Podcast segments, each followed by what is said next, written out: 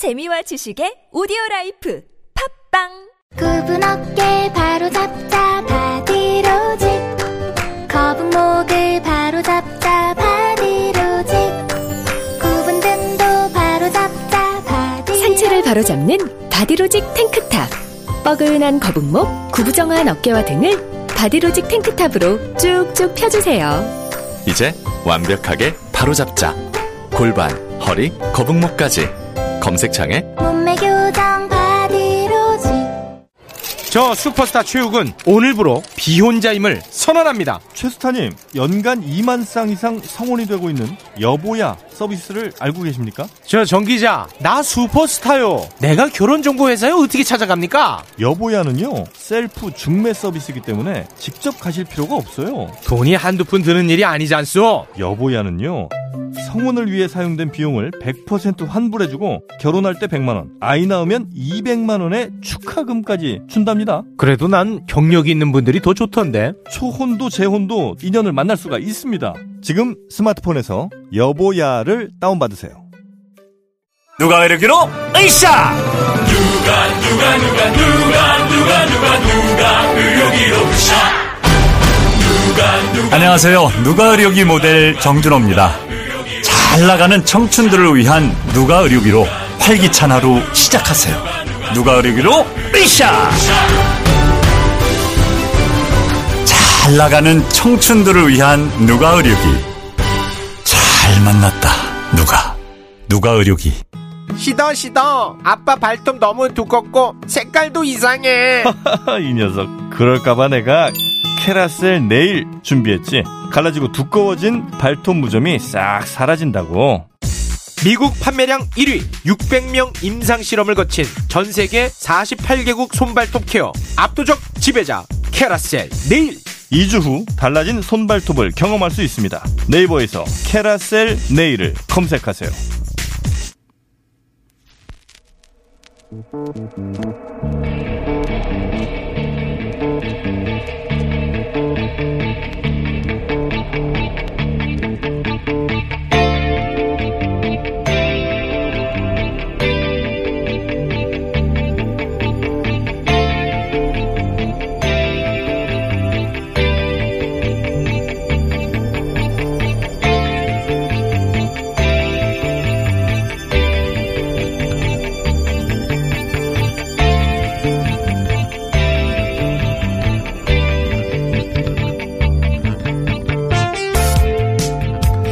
출근길 또 뭘 하다가도요, 티비에스 라디오 아침 일곱 시 육 분 정말 놓칠 수가 없습니다.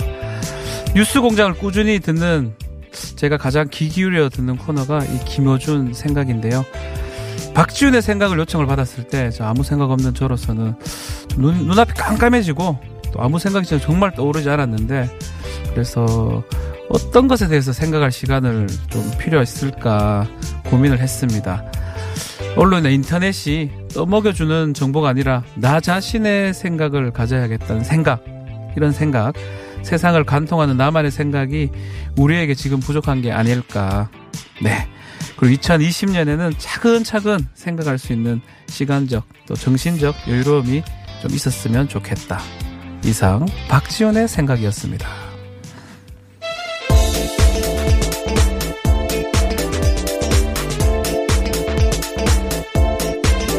티비에스의 류밀희입니다. 어, 이거 정말 하고 싶었는데. 네. 류밀희 기자님 반갑습니다. 네, 반갑습니다. 새해 복 많이 받으세요. 새해 복 많이 받으시고요. 자, 이거 짚어봐야 되겠죠. 김정은 육성 신년사가 없었습니다. 네, 결과만 예. 보도가 됐었어요. 맞습니다. 뭐 아무래도 엄중한 상황인 것을 좀 인식한 것으로 보이는데요. 전원회의로 대체하는 장면을 뭐 연출한 것이 아니냐, 뭐 이런 해석도 네. 나오고 있습니다. 그동안 뭐 신년사는 국가 사업이라든지 정책 같은 것을 이제 알려 주는 그런 메시지도 있었는데, 어, 나흘 동안 진행이 됐잖아요, 전원회의가. 그래서 어, 시기상 좀 신년사 발표랑 겹치게 되면서 이것으로 대체, 대체해서 좀 가름한 것으로 보입니다. 자, 지금 중요한 거는 전략 무기 언급이 나왔거든요. 네. 이거 어떻게 봐야 됩니까? 어, 일단은 머지않아서 곧 보유하게 될 새로운 전략 무기를 목격하게 될 것이다 이러면서 미국에게 경고의 메시지를 보냈습니다. 네. 어, 어떤 건지는 밝히진 않았지만 어, 대륙간 탄도미사일 아이씨비엠 능력을 뭐 업그레이드한 것이다 이런 분석도 나오고 있고요. 네, 자 트럼프가 또 입장을 발표했어요. 싱가포르 서명 얘기를 하면서 김정은 위원장 약속을 지키는 사람으로 생각한다. 뭐 이렇게 얘기도 했거든요. 네. 어, 앞으로 미국과의 대화 여지는 남겨두되 향후 미국의 태도에 따라 대응이 달라질 것 달라질 수도 있다 이렇게 전했습니다. 네. 이렇게 말했습니다. 또 협상의 문은 열어놓되 대화가 풀리지 않을 경우 추가 도발에 나설 수도 있다라는 음. 것을 시사한 것으로 풀이됩니다. 자, 구체적 내용은요. 저 일부에서 김준형 원장하고 연결해서 다시 또 얘기를 나눠보도록 하겠습니다. 자, 황교안 자유한국당 대표 결국 보수 통합의 시동을 건 듯한 모습입니다. 네, 패스트트랙에 올라간 선거법 개정안 그리고 어, 공수처 설치법은 막지를 못했습니다. 한국당 네. 입장에서는 어, 총선에 승리하기 위해서는 아무래도 보수 통합이 답이다라는 생각을 하고 있는 것으로 보이는데 통합추진위원회 출범을 조속히 해야 한다라고 제안하면서 이번 달을 통합 시안으로 제시했습니다. 음, 자, 그러면 새 보수당, 새로운 보수당, 네. 그리고 우리 공화당 정도가 예상이 되는데 맞나요? 이렇게 그 범위에 대해서는 뭐 염두에 두지 않고 있다. 뭐 네. 당이라든지 단체를 생각하고 있진 않다면서 유승민계와 우리 공화당 모두가 통합 대상이다라는 것을 밝히기는 했습니다. 음. 어, 이들은 아무래도 탄핵 을 가지고 좀 의견이 나뉘고 있는데 박근혜 전 대통령 탄핵 문제에 대해서 얘기가 다르죠 생각들이. 네, 그것 때문에 아무튼 이 탄핵 문제를 어떻게 매듭지어야 하냐가 관건이 될 것 같습니다. 네. 유승민 의원은 이 탄핵의 강을 건너야 된다면서 기존의 입장을 계속 고수를 하고 아하. 우리 공화당에서는 그것 때문에 유승민계와의 통합은 안 된다 이렇게 선을 긋고 있습니다.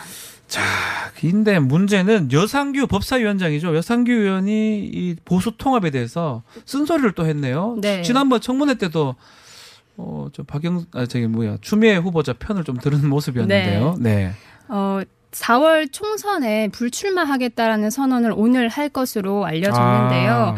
황교안 대표, 황교안 대표가 그간 보여준 행보들이 사실상 뭐 뚜렷한 결과가 없는 셈이다. 뭐 단식이라든지 철야 농성을 한 것들이 결과가 없다라고 비판을 하면서 네. 사실상 보수 통합을 하려면 한국당 전체가 기득권을 내려놔야 한다. 이렇게 주장을 하고 있습니다. 아, 그렇군요. 자, 다음은 양승태 전 대법원장 재판 얘기입니다. 재판 기일이 연기가 됐어요? 네, 기존에 팔 일, 오는 팔 일에 열릴 예정이었는데요. 예. 다음 달 이십일 일로 연기가 됐습니다. 이유가 뭐예요? 어, 폐암으로 의심되는 악성 신샘물 진단을 받고 십사 일 폐 절제 수술을 받게 됐다는 내용의 의견서를 제출을 했습니다. 예. 어, 또 수술 후에 일 주간 입원 치료가 필요하고 사 주간 안정이 필요하다는 소견을 받았다면서 어, 소송 지휘를 요청해 받아들여졌습니다. 자, 양승태 전 대법원장 그렇고 또 중요했던 임종원 전 법원 행정처 차장 네. 재판이 멈춰 있어요. 이것도 재판부를 바꿔달라면서 계속 기피 신청서를 낸 후에 일 심과 이 심 기각 결정에 불복해서 아하. 현재 대법원 판단을 기다리고 있는 상황입니다. 자, 다른 같이 기소됐던 전현직 판사들 재판 속도 괜찮, 괜찮은가요?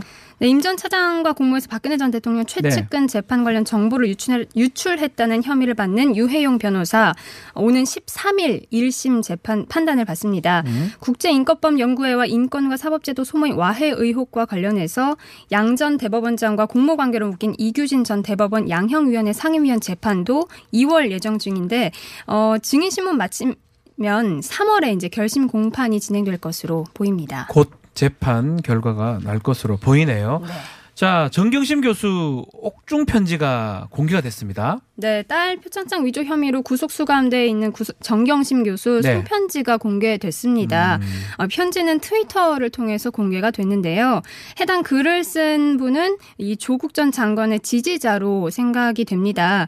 이분이 보낸 엽서의 답장을 이제 정경심 아. 교수가 보낸 건데요. 사법개혁이라든지 공수처 설치 또 검경 수사권 조정안 이런 것들이 통과가 되기 위해서 기도를 하고 있다라는 내용이 담긴 것으로 전해지고 있습니다. 그렇죠. 자, 구치소 안에서도 이렇게 사법 개혁을 위해서 기도를 하고 있는 상황인데, 자, 이거 얘기하지 않을 수 없어요. 아들의 미국 온라인 시험 네, 오픈 문제, 야, 이거 도와줬다고 검찰이 업무방해 혐의로 기소를 했어요. 네, 뭐 이와 관련해서 법조계에서도 여러 가지 논란이 네. 있는 것으로 전해지고 있습니다.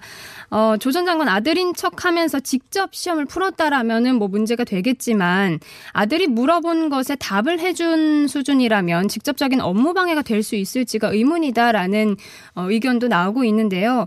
어, 부장판사 출신한 변호사 이런 것까지 기소하는 걸 보면서 우리 검찰에 문제가 있다라는 것을 생각하게 됐다라는 의견도 제시가 됐습니다. 이거는요, 뭐 부장판사 아니라도 그냥 상식적으로 생각해 보십시오. 저도 우리 아들 수행평가 아유 도와줬습니다. 네. 기소될 상황이란가요? 상식적으로 봤을 때는 업무 방해가 되기 어려워요. 뭐 조시 워싱턴 대학에서 이것을 뭐 요청했어 모르겠지만 참 이것까지 기소를 한다니 참 도덕하고 법에 문제 같은데요. 하여튼 뭐 이 부분까지 얘기를 했습니다. 자, 일본으로 한번 가보죠.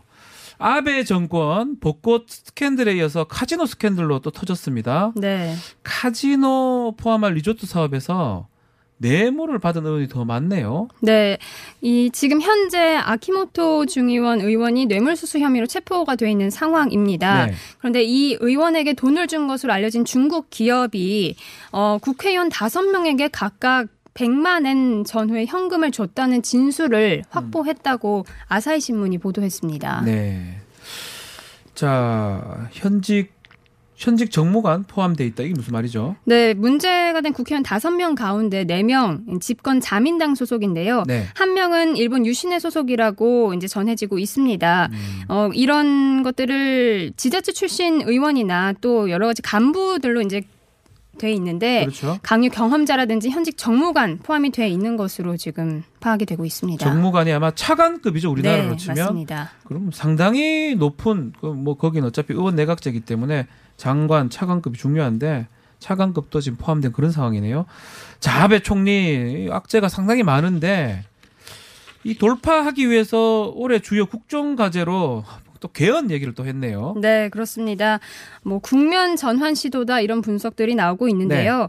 아사히 신문이 실시한 지난해 십이월 이십삼일 여론조사를 보면 아베 지지율이 십육 개월 만에 처음으로 삼십 퍼센트대로 떨어졌습니다. 삼십 퍼센트? 네. 네. 그래서 이런 위기를 돌파하기 위해서 중의원 해상 카드를 꺼내들 수 있다는 관측도 제기되고 있는데요. 올해 최대 정치 이슈는 아베 총리가 이 중의원 해산과 총선을 실시할지 만약 한다면 언제 를 할지 시점을 언제로 할지가 될 것이다라는 그런 추측도 나오고 있고요. 네. 그렇지만 이 내각 지지율이 하락 하고 있는 상황에서 개헌 발의에 대한 필요 개헌 발의에 필요한 중요한 수를 음. 얼마나 좀 충족할 수 있을지 또 아베 총리가 개헌 동력을 잃을 수도 있다 이런 지적도 나오고 있습니다. 네, 아마 개헌할 수 있을지 그런 부분도 봐야 될 것 같습니다. 자, 속보 하나 전달해 드려야 될 것 같습니다. 자, 대통령 문재인 대통령이 추미애 법무부 장관을 법무부 장관으로 재가를 했습니다. 자, 문재인 대통령 오늘 오전 일곱 시에 추미애 법무부 장관 후보자에 대한 임명 재가를 허락했습니다. 결국은 추미애 장관의 임기가 오늘 오전 영 시부터 시작이 될 거고요. 아마 오늘부터 새해 첫날이라고 봐야 되겠죠. 네. 오늘부터 출근을 해서 업무를 개시할 것으로 지금 보입니다. 추미애 장관 일단 뭐 재송부 요청까지 했는데 이제 그게 임명 동의안이 뭐 되든지 안 되든지 간에 장관 같은 경우는 그냥 임명을 할 수 있기 때문에요. 네, 총리와 맞습니다. 다르죠. 그러다 보니까 임명 재가를 한 것으로 보입니다. 추미애 장관 잘할까요?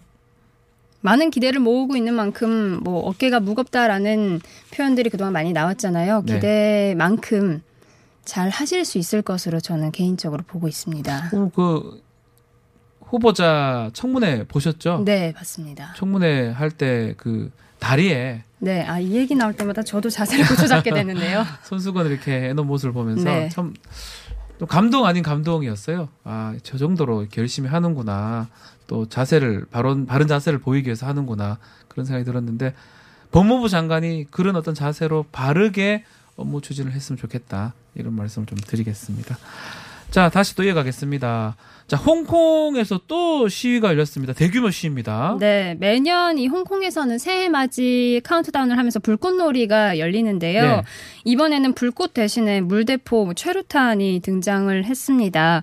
어, 홍콩 시위가 칠 개월째 이어지고 있거든요. 네. 그런데 이제 새해에 신지, 시진핑 주, 중국 국가주석이 신년사를 발표를 했는데 홍콩의 안정을 좀 강조를 하면서 어, 이런 홍콩 시위대가 연초 화려한 새해 맞이 행사 대신 시위를 벌이고 있다라는 것을 좀 언급을 했습니다. 네네. 또 이에 대해서 람 장관 어, 위법 행위자를 법에 따라 체포하는 것이 우리가 갈 길이다. 그러면서 그것을 통해서 정의를 실현할 수 있을 것이다. 이러면서 또 홍콩 경찰의 힘을 실어줬거든요. 백만 명이 지금 모여 있는 건가요? 네, 백만 명 이상이 이상? 이제 도심 행진을 하면서 시위를 했습니다. 요구 사항이 뭐 꽤 많던데요. 뭐 행정장관 직선제 등 비롯해서 여러 가지 요구 사항이 있던데 그 요구사항을 받기가 어렵겠죠, 아마도? 네, 그동안 줄곧 주장을 해오면서 다섯 가지 그 요구안에 대해서 얘기를 해오고 또 네. 이날은 특히 다섯 가지를 들어달라면서 손가락 다섯 개를 펼치면서 또 예, 퍼포먼스를 하긴 했는데요.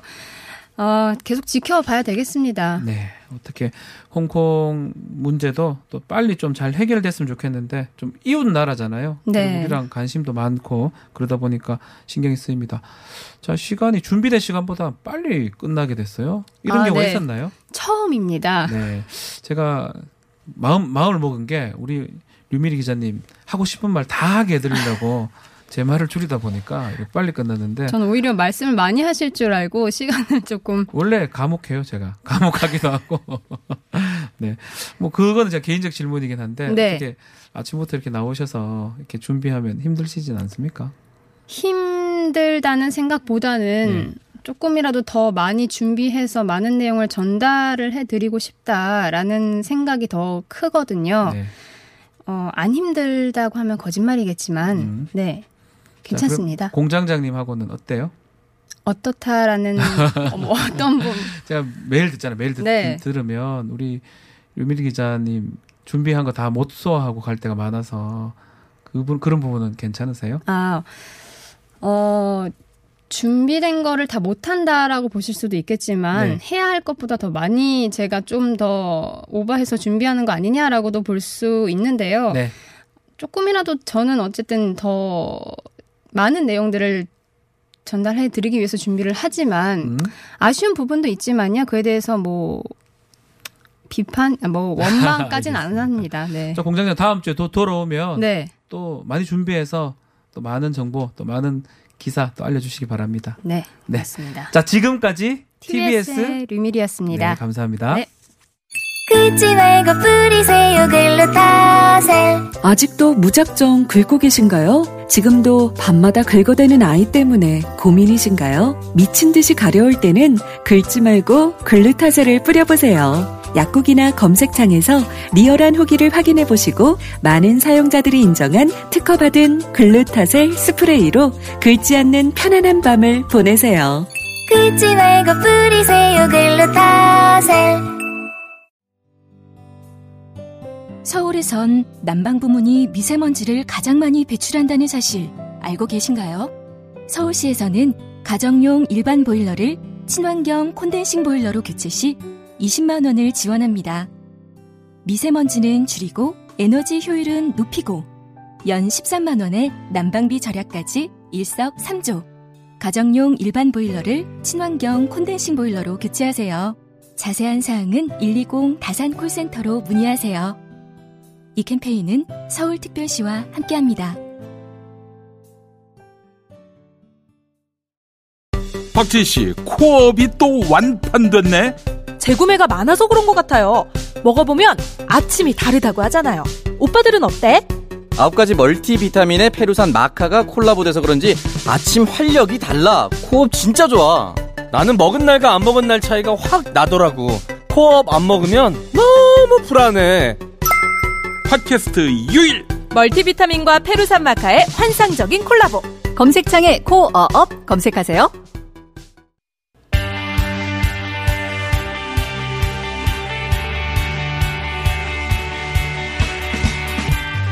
어제 많은 분들께서 북한 김정은 위원장의 신년사 뉴스를 기다렸었을 텐데요.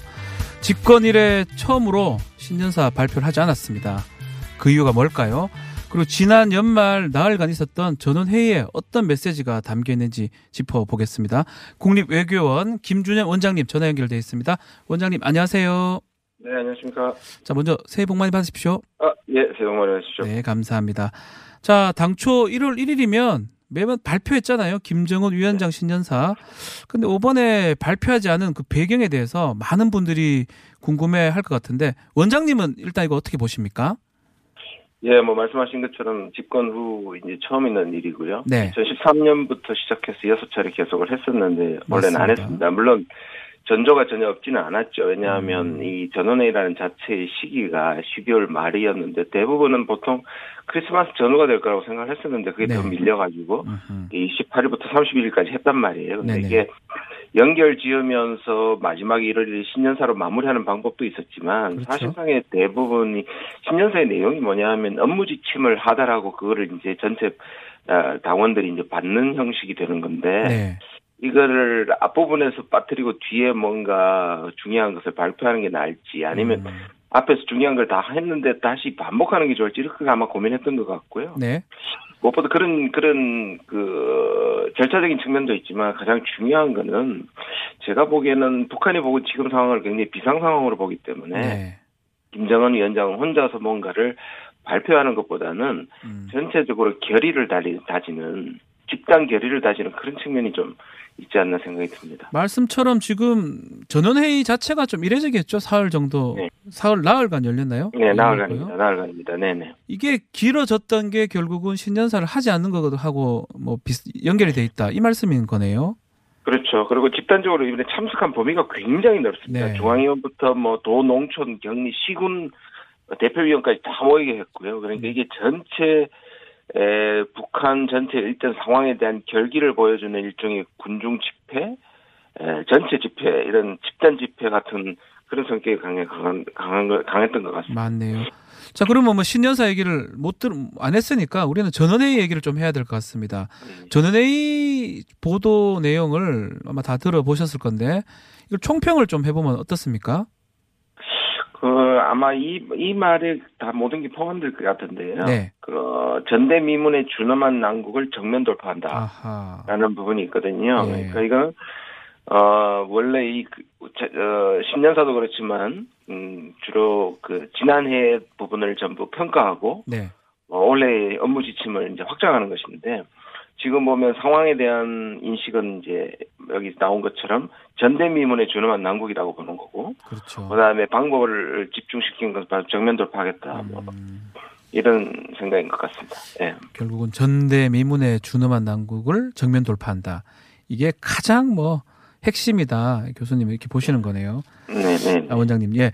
그리고 전원회의 내용 내용 중에 이런 것도 있어요. 뭐 혁명의 최후 승리를 위해서. 또 위대한 우리 인민을 잘 살게 하기 위하여 우리 당은 또다시 강구하고 장구한 투쟁을 결심했다. 근데 강구하고도 장구한 투쟁.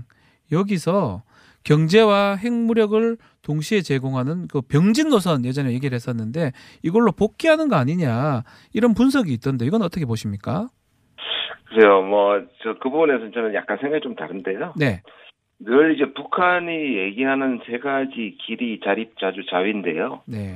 자립이라 하면 경제 자립인 것이고, 자주라 하면 외교적으로 자주국가 주권을 얘기하는 것이고요. 음. 자위라고 얘기하는 건 이제 국방 안보입니다. 그래서 보통은 이 세 가지를 항상 나옵니다. 어느 쪽이 강조되느냐의 문제인데요. 네.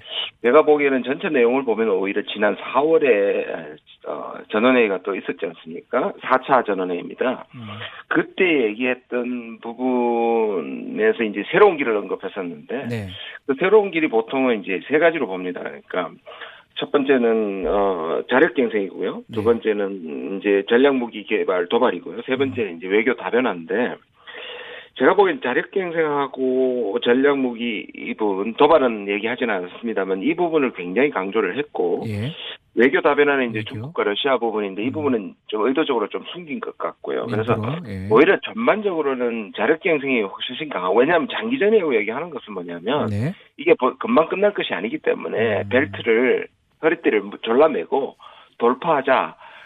집단적으로 돌파하자 이렇게 보는 거는 그것도 장기전이 될 것이라고 보는 거는 아마 그 병진 노선이라고는 음. 자력갱생 특히 제재하에서 어떻게 경제를 살릴 것이냐 이 부분에 접종이 됐기 때문에 오히려 저는 어, 그대로 아직 경제 노선이 중요하고요. 또 네. 이천이십 년은 오 개년 계획이 마무리되는 해인데 원래대로 됐더라면 어, 대미 관계가 개선이 되고 잘 돼야 되는데 그렇죠. 안 됐기 때문에 음.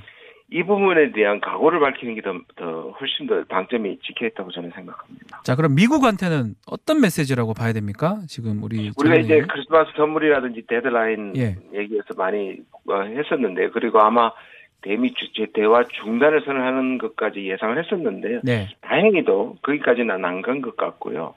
그다음에 그 트럼프에 대한 개인적인 비난이 전혀 없었다는 부분은, 그리고 상황 미국의 입장에 따라서 상황 조절할 수 있다, 이런 부분을 보면 음. 대화의 판은 깨지지 않았다고 봅니다. 네. 요거는 좀 봐야 될 것 같아요. 네, 네. 이게 이 부분이 네, 네. 참 전 귀에 새로운 전략 무기를 목격하게 될 것이다, 이런 대목이 있던데, 이것도 좀 압박성 발언이 아닙니까? 미국하고 관계 부분도 그렇고요. 음, 당연히 압박성 발언이죠. 근데 이제 이게 그냥 이제 우리가 소위 말하는 기싸움에 뻥카냐 아니면 정말 뭐가 있냐, 허세 허세냐. 네. 네. 근데 실제적으로는 제가 보기에는 분명히 뭐가 있는 것 같고요. 아, 있다고요? 아마 예. 그런데 아무래도 뭐 갑자기 뭐 툭 튀어나올 수는 없으니까, 그렇죠? 지난번에 음. 엔진 능력 어, 증대 실험과 관계 있는 그런 네. 전략무기가 아닐까 생각이 듭니다. 뭔가는 있다라는 거네요. 그래서 이거를 이제 보통 얘기했다. 얘기하는 게 이제 고체 엔진을 음. 통한 아이씨비엠을 날리는 거고요. 네.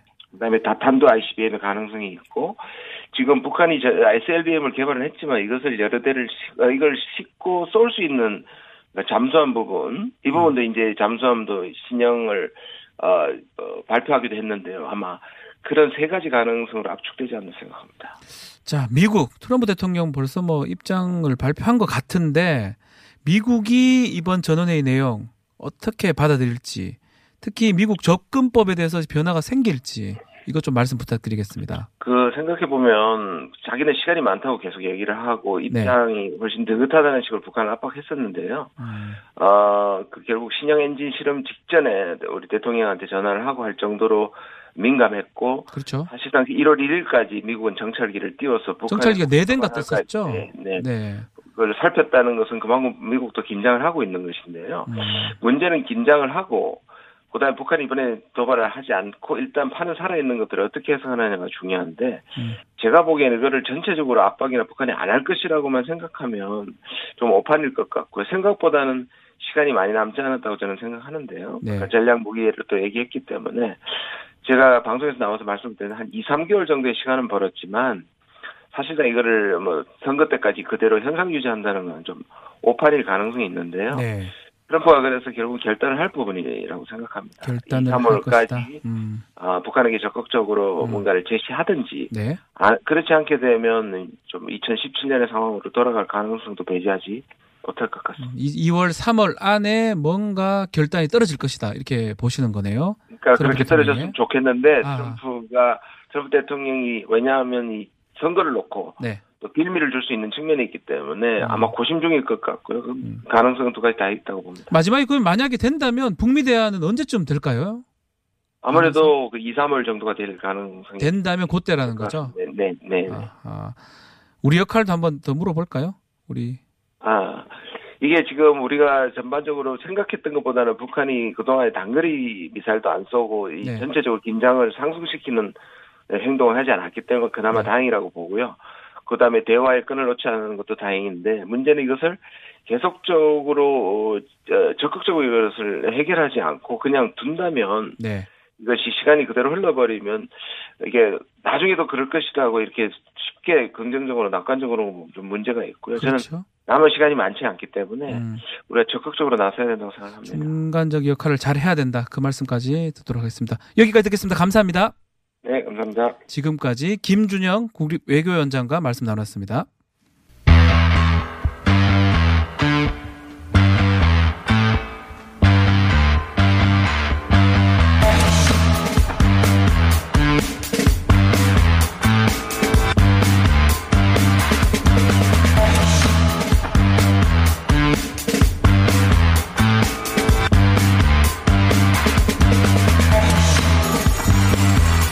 순서는요, 뉴스공장 신년 특집으로 마련한 시간입니다. 이십삼 년 만에 공수처법이 국회를 통과했습니다. 검찰 권력을 견제할 수단이자 검찰개혁의 상징처럼 여겨졌던 고위공직자범죄수사처, 과연 어떤 일을 하게 되고 또 우리 사회에 어떤 변화를 가져오게 될지, 아마 우리나라에서 공수처의 가장 전문가 세 분 같은데요. 세 분의 공수처 전문가와 함께 짚어보겠습니다. 서강대 법학전문대학원 교수, 또 참여연대 사법감시센터 소장을 맡고 계시는 임종원 교수님 나오셨습니다. 안녕하세요. 안녕하십니까. 네, 의정부지검 고양지청장을 지낸 이건태 변호사님 나오셨습니다. 네, 안녕하십니까. 안녕하십니까. 법무검찰개혁위원회 위원이자 민변의 김용인 변호사 나오셨습니다. 안녕하세요. 네, 안녕하세요.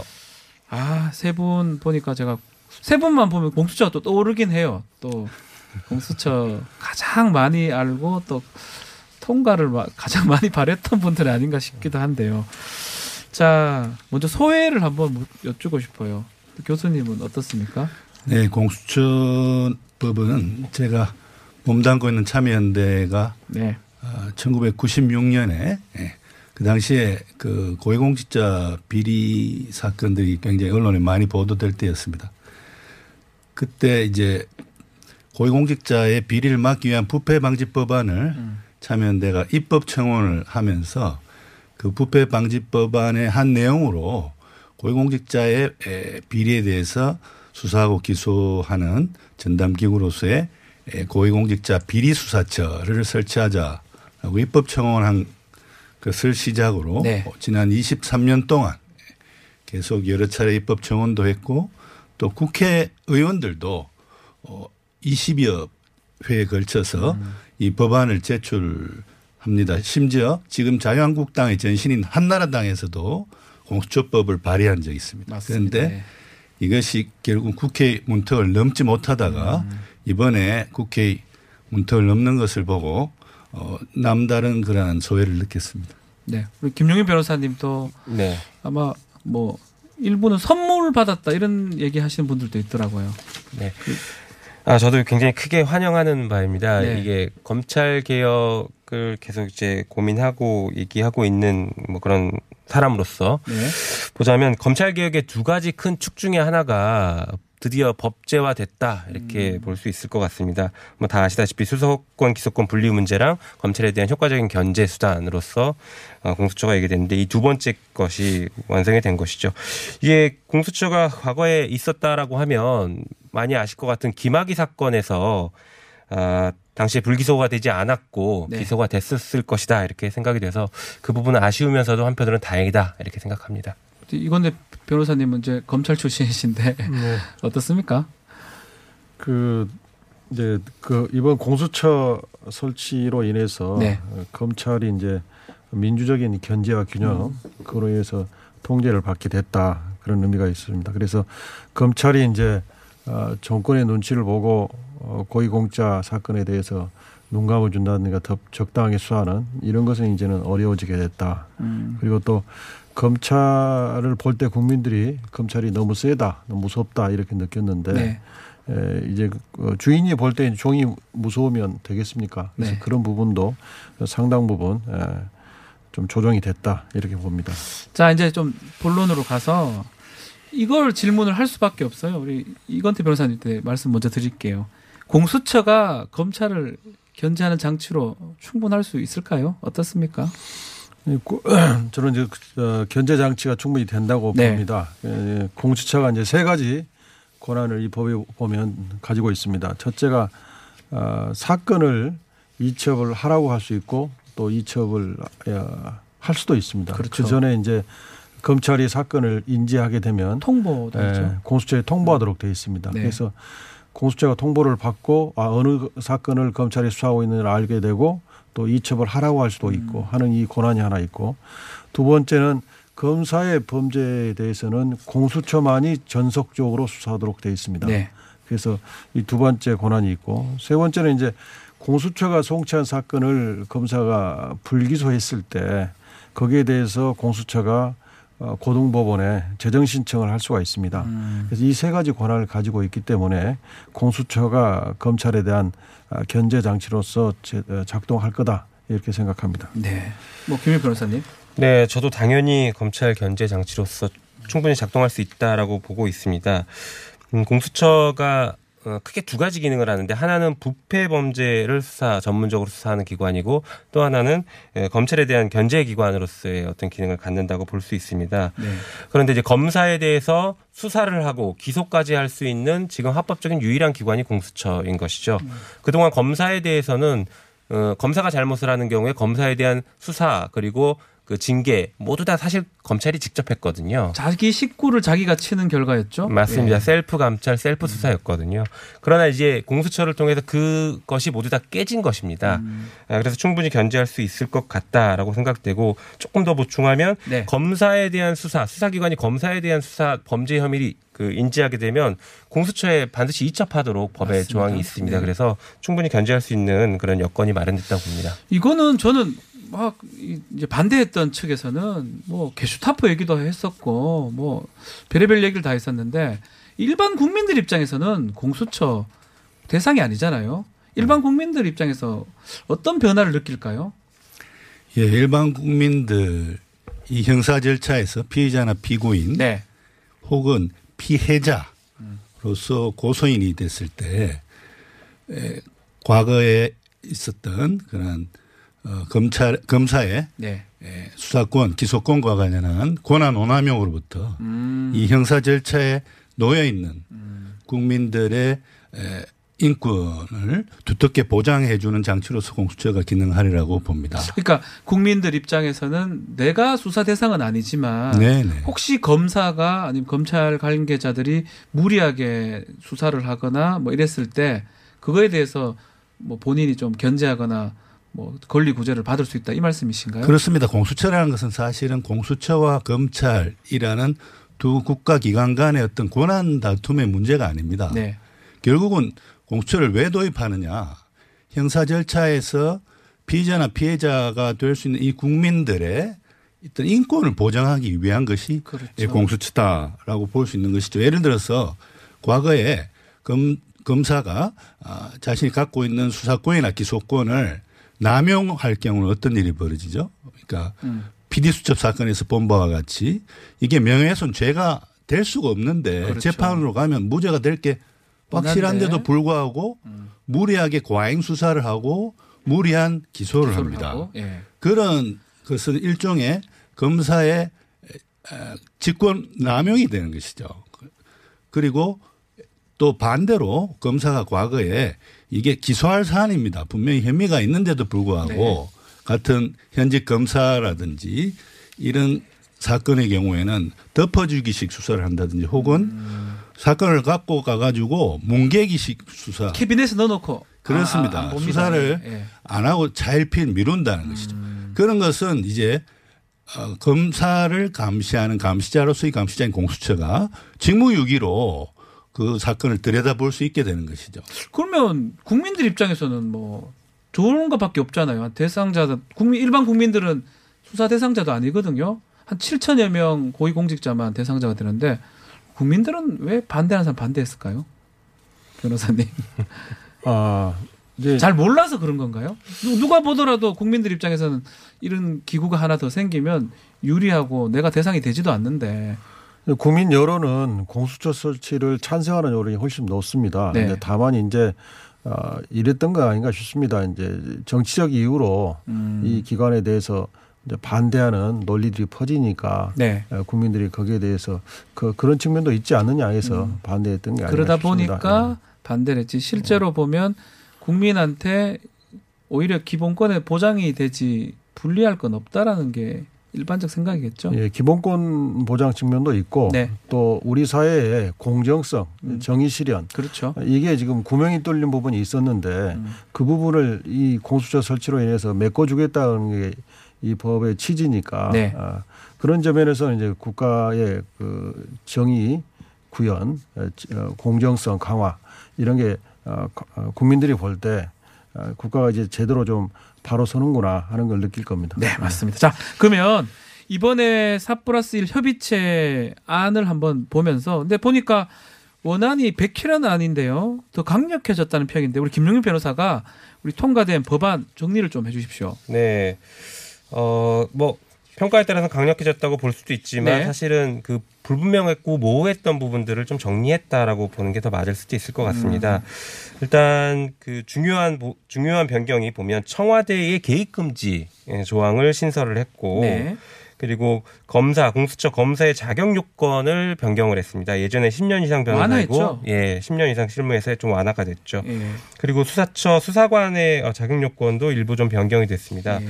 그리고 지금 어, 가장 말이 많이 나오는 것이 타기관의 고위공직자 범죄를 인지했을 때 공수처에 음. 통보하는 조항이 신설이 됐습니다. 그렇죠. 네, 그래서 이런 약간의 변화가 있었던 것 같습니다. 자, 그러면 지금 말씀했었던 가장 반발했던 부분이 범죄 인지했을 때 통보 조항. 이게 검찰에서 뭐 독소 조항이라고 얘기를 하면서 윤석열 총장 뭐 대노했다 뭐 그 말도 보도된 바가 있는데 전 상식적으로 공수처에서 뭘 알아야 조사를 할 거 아니에요. 맞습니다. 그리고 정보기관도 공수처는 사람 수도 적고 대검이나 검찰청이나 경찰에는 상당히 많은 정보기관들이 있잖아요. 정보 수집할 수 있는.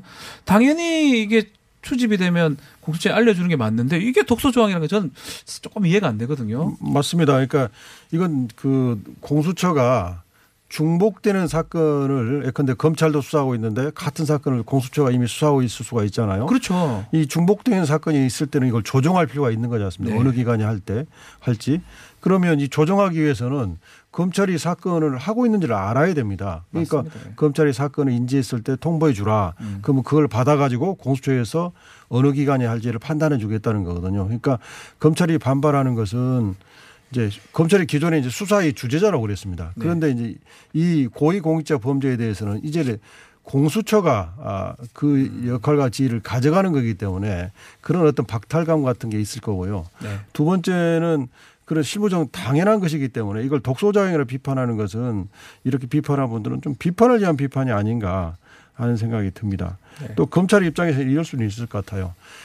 이제 인지 통보를 했는데 답이 안 오니까 이 차 발언은 답도 안 오고 그러면 수사 절차 진행에 있어서 큰 그 애로사항을 겪게 된다 아. 이런 생각을 할 수가 있어요. 뭉개기라 그러나요? 네. 우리 그 네. 공수처에서 혹시 뭉개일 수 예. 있잖아요. 그 예. 말씀이죠. 예. 그런 생각도 할 수 있을 것 같은데 네. 그러나 이제 어. 공수처에서 이제 공수처 규칙이 정해지는데 그러면 네. 당연히 당연히 언제까지 회답을 주기로 하는 규정이 들어갈 겁니다. 음. 그리고 중복 사건에 대해서는 불가피하게 조정하는 결정하는 절차가 필요하기 때문에 이건 분명히 필요하고 또 규정에 의해서 정리를 하면 되기 때문에 이런 비판은 좀 지나친 비판이다 생각됩니다. 맞습니까, 임 교수님? 예, 그렇습니다. 어, 모든 과거의 이제 공수처 법안들에도 지금 이제 통과된 안에도 있습니다만 공수처장은 공수처라는 것이 고위공직자에 대한 범죄 수사의 전담기구이기 때문에 그렇죠. 공수처 사건에 해당하는 것들은 공수처가 맡아야 될 것 아니겠습니까? 그래서 공수처장에게 사건 이첩 요구권을 주고 있었습니다. 네. 그런데 이번에 통보조항이 들어갔다고 해서 크게 반발하는데요. 예. 그러면 검찰이나 경찰이 수사를 하다가 이게 고위공직자 사건이다 했을 경우는 그거를 당연히 고위공직자에 대한 수사 전담기구인 공수처에 알리는 것이 당연하죠. 예.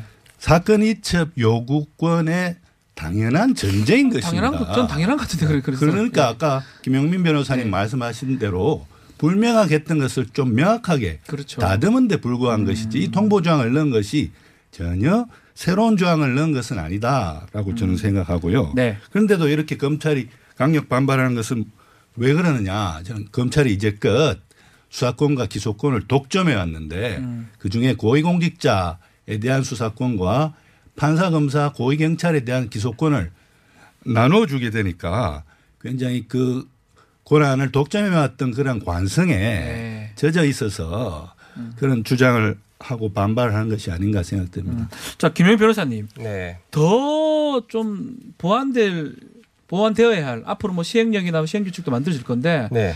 그 얘기도 하셨어요. 뭐 더 검찰 견제에 위해서 보완되어야 될 부분 네. 뭐가 있습니까? 저는 뭐 지금 사실 공수처가 잘 돌아가기 위해서 꼭 필요한 게 네. 어, 처벌 조항이 신설될 필요가 있다라고 아하. 생각됩니다. 어떤 거죠? 어떤 의미냐면. 예.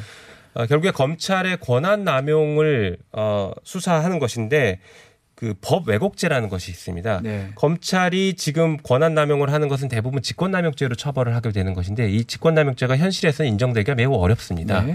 대표적인 예를 하나 두 가지 들어보면요. 검사에 대한 그 범죄 혐의가 발견되면은 수사기관에서 공수처에 이첩하도록 하는 의무 조항을 넣었는데 네. 안 했을 경우에 어떻게 할 것이냐. 처벌 조항이. 처벌할 수가 없습니다. 처벌 조항이 없죠. 예. 네. 그리고 예를 들어 김학의 사건에서 불기소한 검사들. 김학의는 지금 기소됐지만 네. 불기소한 검사들에 대해서는 어떻게 할 것이냐. 음. 처벌하기 매우 어렵습니다. 네. 그래서 이런 경우에 특정인을 봐주거나 아니면 특정인에게 매우 불리하게 법을 적용하는 판사 검사를 처벌하는 조항을 신설하면 이 공수처가 제대로 작동할 수 있을 것 같다라는 말씀을 드리는 것입니다. 이건태 변호사님은 찬성. 그것도 너무 심한 것 같기도 하고 생각이 드는데 아, 지금 공수처 네. 이번 공수처법은 이제 공수처가 기소권을 갖는 대상이 어, 검사, 판사, 고위 경찰 공무원 네. 이렇게 한정돼 있습니다. 그런데 음. 어, 공수처가 제대로 자리를 잡으려면 어, 그리고 공수처가 앞으로 어, 국민들로부터 신뢰를 이제 얻게 되면 어, 공수처의 기소권을 어, 전면적으로 어, 확대하는 방향으로 가야지 아하. 이게 제대로 된 고위공직자 범죄를 전담하고 특화된 네. 기관으로 자리 잡지 않을까 그렇게 아하. 생각합니다. 저희, 저도 예, 예. 어, 이 공수처법에 대해서 일단은 그 통과를 찬성을 하지만 굉장히 가장 아쉬운 부분이 바로 공수처의 기소 대상자들을 네.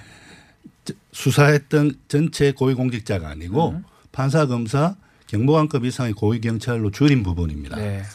사실은 공수처가 제대로 검찰 견제의 기능을 하기 위해서는 수사한 사람들을 다 기소할 수 있어야 됩니다. 싹 다 기소할 수 있는 권한이 있어야 되겠죠. 예를 들어서 네. 지금 국회의원을 공수처가 수사는 할 수 있습니다. 음. 기소를 그런데 기소를 하려면 또 검찰로 가야 되겠죠. 검찰로 가야 되기 때문에 공수처가 네. 국회의원의 비리 범죄에 대해서 수사했던 수사 그 기록이라든지 증거 같은 것들을 공수처에 다 넘겨야 합니다. 아하. 그러면 일종의 공수처가 검찰의 하부기관이 되는 것이죠. 그렇죠. 네. 공수처 도입의 취지가 뭡니까? 검찰과 대등한 관계에서 공수처가 검찰을 견제하라고 만들어놨는데 판검사 고위경찰 이외에 고위공직자들에 대해서는 기소권을 행사할 수 없기 때문에 그 부분에 있어서는 네. 검찰의 하부기관 에 머무를 수밖에 없다는 것이 참 큰 제약 요건이라 생각하고요. 앞으로 네. 공수처가 안착이 되면 법 개정을 통해서 이 부분은 반드시 법 개정을 해야 된다고 봅니다. 자, 지금 한국당 헌법소원 제기했습니다. 어, 이런 법안이 통과되자 말자 위헌적이다 이렇게 얘기를 했는데 됩니까, 교수님? 아니요. 안 됩니까? 저도 뭐 헌법 연구자 중에 헌법 공부를 좀 많이 했는데 예. 예, 헌법에서 검사에 대한 언급은 딱 한 군데 나옵니다. 십이조 사항의 영장제와 관련해서 네. 체포구속 압수수색을 위해서는 검사가 신청하고 법관이 발부한 영장에 의해야 된다. 그것도 육십이년 개정 헌법에서 처음으로 들어간 겁니다. 네.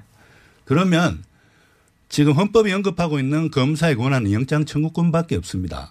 그러면 수사권이라든지 수사지휘권이라든지 기소권 같은 것은 헌법이 아니라 하위 법률인 형사소송법에 규정되어 있는 것입니다. 네. 따라서 공수처를 만들어서 수사권이나 기소권을 어떤 기관에게 어떻게 배분하고 또 기관 상호간에 어떤 견제 장치를 두느냐는 것은 헌법의 문제가 아니라 법률의 문제. 형사소송법, 검찰청법, 공수처법 같은 하위 법률의 음. 문제에 불과한 것이죠. 따라서 이거는 위헌의 문제가 아니고 입법 정책의 문제에 불과합니다. 만약에 영장을 영장 청구권을 만약 공수처에 주면 어떻게 됩니까? 당연히 공수처 검사들은 영장 청구권도 가집니다. 왜냐하면 십이조 사항이 이야기하고 있는 검사가 신청하고 법관이 발부한 영장이라고 했을 때 검사라는 것은 네. 검찰청법상의 검사도 포함됩니다만 공수처법의 검사도 검사입니다. 음. 그렇기 때문에 당연히 공수처 검사는 영장 청구권도 가지는 것입니다. 음. 네, 하여튼 오늘 열띤 얘기가 됐는데 뭐 시간이 좀 거의 다 돼서 우리 혹시 두 분 변호사님 하실 말씀 좀 있습니까? 아, 저는 꼭 하나 좀 드리고 싶은 말씀이 네. 있었는데요. 공수처법이 지금 그 시행이 되면 검찰의 반발이 예상됩니다. 그래서 네. 최소한 한 번 이상은 검찰과 공수처가 크게 충돌할 것 같은데 아, 대표적인 게 이럴 수 있을 것 같습니다. 검사에 대한 수사를 공수처가 할 때 음. 어, 검, 검찰에서 그 해당 공수처 검사에 대한 맞수사를 하면서 아, 그 가능성이 맞대응할 수 있을 것 같다라는 생각이 듭니다. 아. 지금 우리도 많이 보셨겠지만 정경심 교수에 대한 네. 그 재판 진행되는데 판사의 수사, 아니, 판사의 재판 진행에 대해서 고발됐어요. 고발되고 판사. 검찰이 수사하겠다. 네. 이렇게 지금 밝히고 있거든요. 네. 공수처도 그런 일이 반드시 발생할 것이다라고 보여집니다. 그래서 정부나 국회 그리고 언론, 예, 시민사회 역할이 필요하다 생각됩니다. 네, 시간이 다 됐습니다. 자, 지금까지 임지봉 교수, 이건태, 김용민 변호사와 말씀 나눴습니다. 감사합니다. 감사합니다. 감사합니다. 감사합니다. 감사합니다.